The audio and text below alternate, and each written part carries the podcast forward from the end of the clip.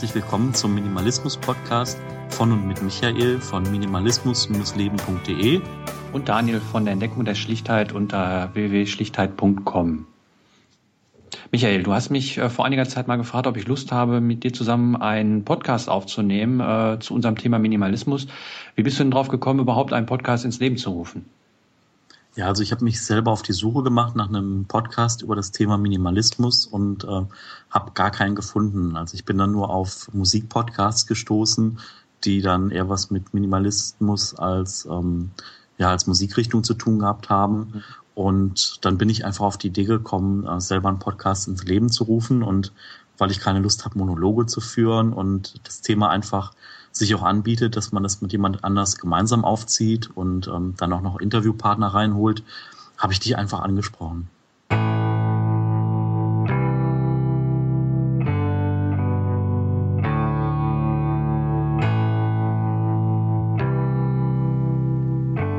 Für den ersten Podcast haben wir uns überlegt, einmal kurz darüber zu sprechen, wie wir auf das Thema gekommen sind. Ja, Michael, wie bist du denn zum Thema Minimalismus gekommen? Also bei mir war es so, dass ich ein Buch gelesen habe. Ähm, ich wollte ein bisschen reduzieren, wollte ein bisschen ähm, Sachen loswerden, wollte aufräumen, ein bisschen ordentlicher werden, habe dann Simplify Your Life gelesen und ähm, habe da mir viele Sachen rausgezogen, dann aber gemerkt, dass das einfach nicht alles sein kann und habe mich dann im Internet auf die Suche begeben, was es noch zu dem Thema so gibt. Und bin dann im ersten Schritt auf viele amerikanische Blogs gestoßen zu dem mhm. Thema.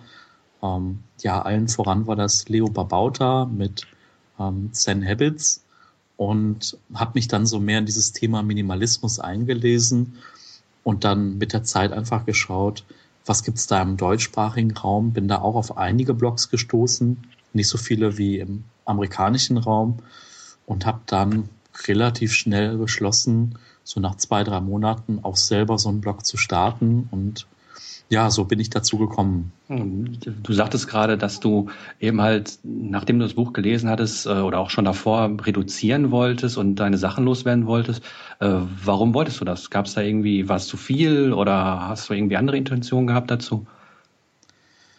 Also ob es jetzt zu viel war, ähm, ich würde sagen, es war echt ähm, wirklich ein Prozess. Ich wollte was ändern und ähm, hatte einfach so ein paar Einflüsse, dass ich mich für so Sachen wie äh, Zen interessiert habe und es wahnsinnig interessant fand, ähm, es, äh, mir einfach Sachen anzusehen, die, ähm, die einfach reduzierter waren. Also sei es ähm, Oberflächen, die, die klar waren oder ähm, wenn man manchmal sich ähm, Bilder von so Teehäusern ansieht, ähm, klare Flächen oder Zen-Gärten, wo wirklich nur ähm, kleine Steine liegen, die dann in einem äh, Muster ähm, gehakt werden. Das waren einfach so Sachen, die mich begeistert haben. Und da habe ich so gemerkt, dass dieses weniger ähm, eine gewisse Ruhe in mir auslöst. Und ja, das wollte ich einfach für mich selber dann auch schaffen. Und wie denkst du, wo stehst du heute auf dem, in dem Prozess? Also ich würde sagen, ich bin ein gutes, ähm, gutes Stück vorangekommen in dem Ganzen ja, fertig wird man, glaube ich, nie mit dem Prozess, ähm, weil der einfach in verschiedenen Stufen auch ähm, abläuft. Das erste ist so, dass man Sachen loslässt. Also da gibt es einige Sachen, die ich reduziert habe, also sei es CDs, Bücher, ähm, viel Krempel, den man einfach so mitgeschleppt hat und den man einfach nicht mehr braucht. Und ähm, ja, komplett angekommen bin ich noch nicht, aber ich bin auf einem guten Weg und ja, ja, hört sich doch interessant an. Ja, wie, äh, wie war es denn bei dir, Daniel? Wie bist du denn zu dem Ganzen gekommen? Ja, bei mir war es irgendwie ein Riesenumweg am Anfang. Also ich habe, ich glaube vor zwei Jahren ungefähr war es gewesen, habe ich ein Buch gelesen, ähm, was schon seit Ewigkeiten bei mir im Schrank lag. Äh, und zwar war das äh, Versteckte Dickmacher. Äh, das habe ich mal irgendwo auf dem Krabbeltisch für zwei Euro mitgenommen. Und äh, wie gesagt, es lag jahrelang im Schrank. Und äh, irgendwann habe ich mich dann mal hingesetzt, habe es zur Hand genommen, habe angefangen zu lesen und war irgendwie ein bisschen geschockt, was da alles drin stand, wie äh, man verarscht wird, was die ganzen Lebensmittel angeht, was da alles drin ist, was da nicht drin ist, obwohl es draufsteht, dass es drin ist, etc. Und dann habe ich mich halt ein bisschen im Internet äh, umgeguckt zu ähnlichen Themen und äh, bin erst auf die Seite äh, utopia.de gestoßen. Genau, die Seite ist eben halt ein eine Art Blog oder ein Online-Portal für nachhaltigen Konsum. Und ähm, das fand ich damals sehr, sehr interessant, wie es da eben halt äh, zuging, was da eben halt für, für Wege aufgezeigt worden sind, wie man sein Konsumverhalten ein bisschen ändern kann. Äh, darüber bin ich dann auf eine Seite gestoßen, äh, auf einen Blog hier in, in Deutschland. Der nennt sich 52 Wege. Und ähm, dort waren dann einige Texte von dem Leo Babauta eben halt, von Zen Habits, äh, übersetzt auch und äh, ja, dann ähnlich wie es wie es auch bei dir war. Äh, ich habe angefangen, äh, diesen Blog zu lesen, bin dann darauf auch dadurch auf andere Blogs gestoßen. Und ähm, ja, irgendwann vor anderthalb Jahren dachte ich dann, ja gut, im deutschen Bereich habe ich irgendwie nichts gefunden, dann machst du doch einfach mal eine Seite auf und äh, fängst mal ein bisschen an zu schreiben. Das Ganze war irgendwie ein Hobby, was ich irgendwie schon immer gerne gemacht habe. Schreiben fand ich immer ganz toll. Und äh, habe ich gedacht, gut, dann schreibe ich halt über das Thema und ähm, habe dann damit angefangen. Und was würdest du sagen, ähm, hat dir das Ganze bis jetzt gebracht? Was hat es mir gebracht? Also ich denke eine ganze Menge. Also zum einen ähm, nehme ich Dinge viel bewusster wahr. Also wenn ich jetzt einkaufen gehe beispielsweise, äh, fallen mir sofort viele Dinge auf, die mir früher eigentlich nie aufgefallen wären.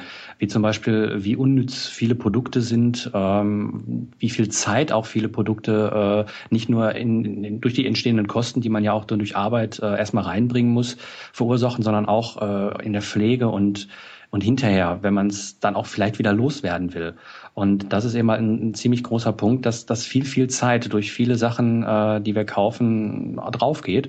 Und ähm, ich bin ein Mensch, der äh, seine, also gern die Ruhe mag und auch ein bisschen Zeit für sich hat. Und das war eigentlich irgendwie gar nicht mehr zu schaffen. Also wenn man dann irgendwie sich, sich ein paar Filme ausgeliehen hat aus der Bücherei, dann nimmt man ja nicht einen mit, sondern nimmt gleich vier, fünf mit. Und schon wird man irgendwie erschlagen, welchen man als nächstes guckt. Und dann muss man ja oder möchte man ja auch alle ziemlich schnell dann gucken, weil man muss ja auch wieder abgeben etc. Und das ist jetzt nur ein Beispiel, wie viel Zeit eben halt durch den äh, Konsum draufgeht. Und das war eben halt ein Punkt, den ich damit versucht habe, ja, zu, ähm, zu umgehen beziehungsweise einzudämmen.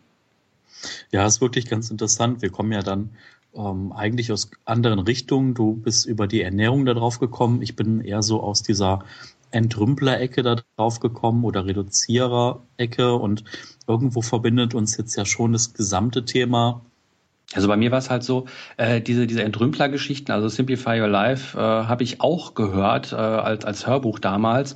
Äh, es hat mich aber jetzt nicht so nicht so angefixt wie eben halt äh, die die äh, ja, sinnvolleren Beiträge von Babauta oder von von ähnlichen äh, Bloggern in den USA. Und ähm, ja, nachdem ich dann den Blog auch gestartet habe, habe ich dann erstmal festgestellt, wie viele deutsche Blogger es da gibt und äh, habe mich dann auch gefreut, dass man auch äh, aus unserem Lande eben halt bestimmte äh, Eindrücke bekommt, weil manche amerikanischen Themen sind ja dann noch sehr ja, eingeschränkt oder sehr äh, amerikanisch äh, eingehaucht. Und das war eben halt hier in Deutschland dann nicht der Fall. Und äh, das fand ich dann am interessantesten. Und auch ähm, spätestens dann durch den Austausch untereinander hat das Ganze nochmal eine ganz andere Dimension bekommen. Mhm. Also mir geht's da wirklich ähnlich, weil dieses, dieses Buch war wirklich, ähm, ich sag mal, ein Einstieg. Und das Interessante an den Blogs ist einfach, da stecken äh, nicht irgendwelche Bücherschreiber dahinter, keine Verlage. Da geht's nicht darum, dass es ähm, für 100 Prozent der Leute passt, sondern es sind einfach Menschen wie du und ich, vielleicht jetzt auch wie die Leute, die uns zuhören, die einfach ähm, gesagt haben, okay, ich muss irgendwas ändern und gehe jetzt dieses Thema an für mich persönlich und schreibe halt über die Erfahrung, die ich damit mache und was mir dabei auffällt und ja, das ist einfach direkter, sich so mit den Leuten auszutauschen. Vor allen Dingen in Deutschland hat es noch nicht eingesetzt, dass wirklich mit jedem Blog versucht wird, Geld zu verdienen. Also ich meine, mittlerweile, es war vielleicht vor zwei Jahren noch anders, äh, aber mittlerweile wird ja in fast jedem amerikanischen Blog irgendein Produkt beworben, ein Seminar etc. Und das Ganze ist in Deutschland halt nicht angekommen und ich bin auch froh, dass es nicht angekommen ist, weil es macht das Ganze doch äh, entspannter und äh, ja, man, man muss nicht eben halt Blogartikel immer wieder verwenden, wie es in vielen amerikanischen Blogs passiert, dass die dann in abgewandelter Form wieder äh, auftauchen und dann in drei Blogs hintereinander, sondern äh, das ist ja mit hier nicht der Fall und das ist immer ganz schön in Deutschland ich sage mal, es liegt natürlich eine Chance darin, wenn man das Ganze kommerzialisiert, dass man von so einem Thema leben kann. Aber ich finde dadurch, dass es einfach ähm, ja Minimalismus und Kommerz, das beides in einen Topf zu werfen, ist auf jeden Fall nicht der Königsweg dabei. Ja, der Minimalismus äh, postuliert halt äh, nicht äh, den Konsumzwängen nachzugeben. Ne? Das ist es ja. Und das ist ein, ein großer Punkt beim Minimalismus. Nicht jeder, jedem Impuls nachzugehen, ich möchte jetzt dies kaufen, ich möchte jenes haben, sondern sich auch mal wirklich überlegen, warum möchte ich das haben und was kann ich damit anfangen, was mache ich damit und wie lange mache ich vielleicht auch was damit. Also ich meine, mir ist es früher oft passiert, dass ich mir Produkte gekauft habe, sie vielleicht zwei, dreimal benutzt habe und dann äh, nie wieder angeschaut habe. Und das ist natürlich dann äh, auch vergebene Arbeitsmühe, die da drin steckt. Ne? Auf jeden Fall. Also was, was ich früher gemacht habe, ähm, wie ich jetzt noch zur Schule gegangen bin und einen Nebenjob hatte, ähm, ja, was man sich vielleicht immer mal wieder ins Gedächtnis rufen kann, ist einfach, wie viel Arbeitszeit steckt in diesem Gegenstand. Also wenn ich mir jetzt einen Laptop kaufe und der kostet 1000 Euro, wie viele Stunden habe ich auf der Arbeit dafür gesessen, um das Ganze dann zu erwirtschaften? Das ist ein sehr, sehr guter Punkt. Ich denke, da müssen wir uns auch in der späteren Sendung mal länger drüber unterhalten. Das kann man, glaube ich, nicht in ein paar Minuten hier abhaken, wie das ganze Thema Geld und Minimalismus irgendwo zusammenpasst. Auf jeden Fall. Ja, warum äh, betreibst du es eigentlich weiter? Ich meine, bei, den, bei vielen ist nach dem ersten Ausmisten, äh, nach dem ersten Loslassen von vielen Produkten und äh, Gegenständen, die in der Wohnung rumfliegen, äh, Schluss. Warum, was treibt dich an, das weiterzumachen? Ja, also ich habe für mich einfach entdeckt, dass das Ganze nicht nur eine Modeerscheinung ist und ähm, ja, vielleicht einem Trend unterworfen ist, den man jetzt mal für ein halbes Jahr mitmacht, sondern es ist eigentlich schon eine gewisse Lebensart und eine gewisse Grundeinstellung. Und ähm, ja, ich sag mal, der ein oder andere hat sich äh, da mal mit aufgeschwungen, hat damit mal, ähm, ist auf der Welle geritten und hat halt für sich jetzt beschlossen, dass es doch ein bisschen anders aussieht und bei mir ist es so, ich entdecke halt regelmäßig neue Facetten dabei und ähm, es entsteht irgendwo eine andere Ebene bei dem Ganzen und deswegen bleibe ich dabei und bin gespannt, wie das Ganze weitergeht. Also interessant fand ich auch ähm, zu entdecken, wie vielfältig das Ganze ist. Also es gibt ja Minimalisten, die wirklich ähm, in dieser Ernährungsgeschichte noch viel, viel weiter sind und sich viel mehr Gedanken noch machen, ähm, welche Produkte konsumiere ich da, wie werden die hergestellt. Und ähm, ja, dieses Thema entdecke ich gerade auch für mich. Ähm, habe mich vorher nie mit sowas auseinandergesetzt. Wo kommt es eigentlich her? Mir war natürlich immer bewusst, dass es da verschiedene ähm, Optionen gibt. Und ähm, ja, es ist einfach interessant, da immer wieder was Neues zu entdecken. Ich glaube, das ist auch bei vielen Leuten, die auf Minimalismus stoßen, der Fall, dass einfach nur gesehen wird, oh ja, Minimalismus, äh, es wird alles rausgeschmissen und dann war es das. Aber wie du gerade sagtest, ähm, das ist es nicht. Also es sind so viele Facetten, ob es die Ernährung ist, ob es äh, die, die Zeitanteilung ist, was man mit seiner freien Zeit anfängt oder auch mit der Zeit, in der man arbeitet. Und äh, die Ernährung auch ist ein Riesenpunkt, der immer halt in, in vielen Bereichen reinspielt. Und ähm, das sind immer halt weitere Facetten, die immer halt unter dem Kapitel oder unter dem Deckmantel äh, Minimalismus fallen, die vom, im ersten Augenblick gar nicht gesehen werden.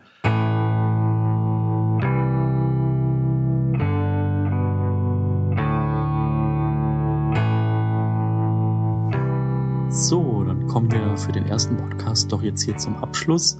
Aber wir wollen euch nicht hier rauslassen, ohne euch noch final zu sagen, was wir als letztes losgeworden sind. Ja, Daniel, was war denn das letzte, was du losgeworden bist? Das letzte, was ich losgeworden bin, das war eine alte Spielekonsole. Das war eine, ein Frustkauf oder ein, ein Fehlkauf der letzten Jahre irgendwie. Und ähm, die äh, Konsole habe ich irgendwie vielleicht ein halbes Jahr benutzt, dann lag sie im Schrank. Und äh, jetzt habe ich endlich, endlich mich äh, dazu durchgerungen, die doch noch zu äh, ja, loszulassen. Äh, habe sie über ein Kleinanzeigenportal äh, losbekommen und äh, ja, wenigstens noch ein bisschen was dafür bekommen. Ja, das war so meine, meine letzte Sache. Und wie sieht's bei dir aus? Was hast du als letztes losgelassen? Also ich habe ähm, mir vor anderthalb Jahren eine Kapsel-Kaffeemaschine gekauft und habe jetzt einfach festgestellt, dass ich so viel Kaffee darüber getrunken habe, ähm, dass ich da einfach was ändern musste und bin die jetzt losgeworden und habe mir jetzt vor kurzem einen Espresso-Kocher für die Herdplatte geholt und bin damit total zufrieden. Warum wolltest du diese, äh, diese Maschine unbedingt loswerden? Gab, war, war der Kaffee schlecht oder äh, wieso? Also der, der Kaffee war soweit ziemlich gut. Ich habe vorher eine PET-Maschine gehabt, der war dann da nicht so gut, aber ähm, ja, aus, aus Umweltgesichtspunkten, diese Aluminiumkapseln, die da drin sind, das ist halt keine, keine runde Geschichte. Ich meine, es ist super einfach, Kapsel rein und Wasser durch und man hat einen guten Kaffee, aber ähm, ja, das ist einfach nicht okay vom Umweltgesichtspunkt her. Und diese Kapseln sind auch dreimal so teuer, ähm, wie wenn man sich jetzt einen Kaffee mit so einer Espressomaschine macht. Das ist ja eine Menge, wenn es wirklich so teuer ist und dann auch noch die Umwelt schädigt. Äh, da finde ich ja gut, dass du dich äh, dazu entschlossen hast, das Ganze sein zu lassen und auf eine schonende Variante umzusteigen. So, bevor wir den Sack jetzt ganz zumachen, wollen wir natürlich euch nicht gehen lassen, ohne darauf hinzuweisen, dass ihr uns auch gerne Hinweise und äh, Fragen äh, in die Kommentarfunktion im Blog oder auch per E-Mail äh, zusenden könnt. Ähm, wir würden uns freuen, wenn wir auch Hörerfeedback bekommen, äh, was wir uns dann zu Herzen nehmen können. Wir wissen, dass der erste Podcast mit Sicherheit nicht ganz perfekt ist, dass dann auch immer einige äh, Hürden zu nehmen sind, sowohl was die Software als auch unsere Stimmen angeht. Äh, wir sind beide nicht wirklich geschulte Sprecher und da gibt es mit Sicherheit noch Potenzial nach oben. Und äh, ich denke, das wird sich aber in den nächsten Podcasts auch soweit ändern. Wie gesagt, über Feedback freuen wir uns sehr. Dann verabschieden wir uns und bis zum nächsten Mal. Bis zum nächsten Mal. Ciao.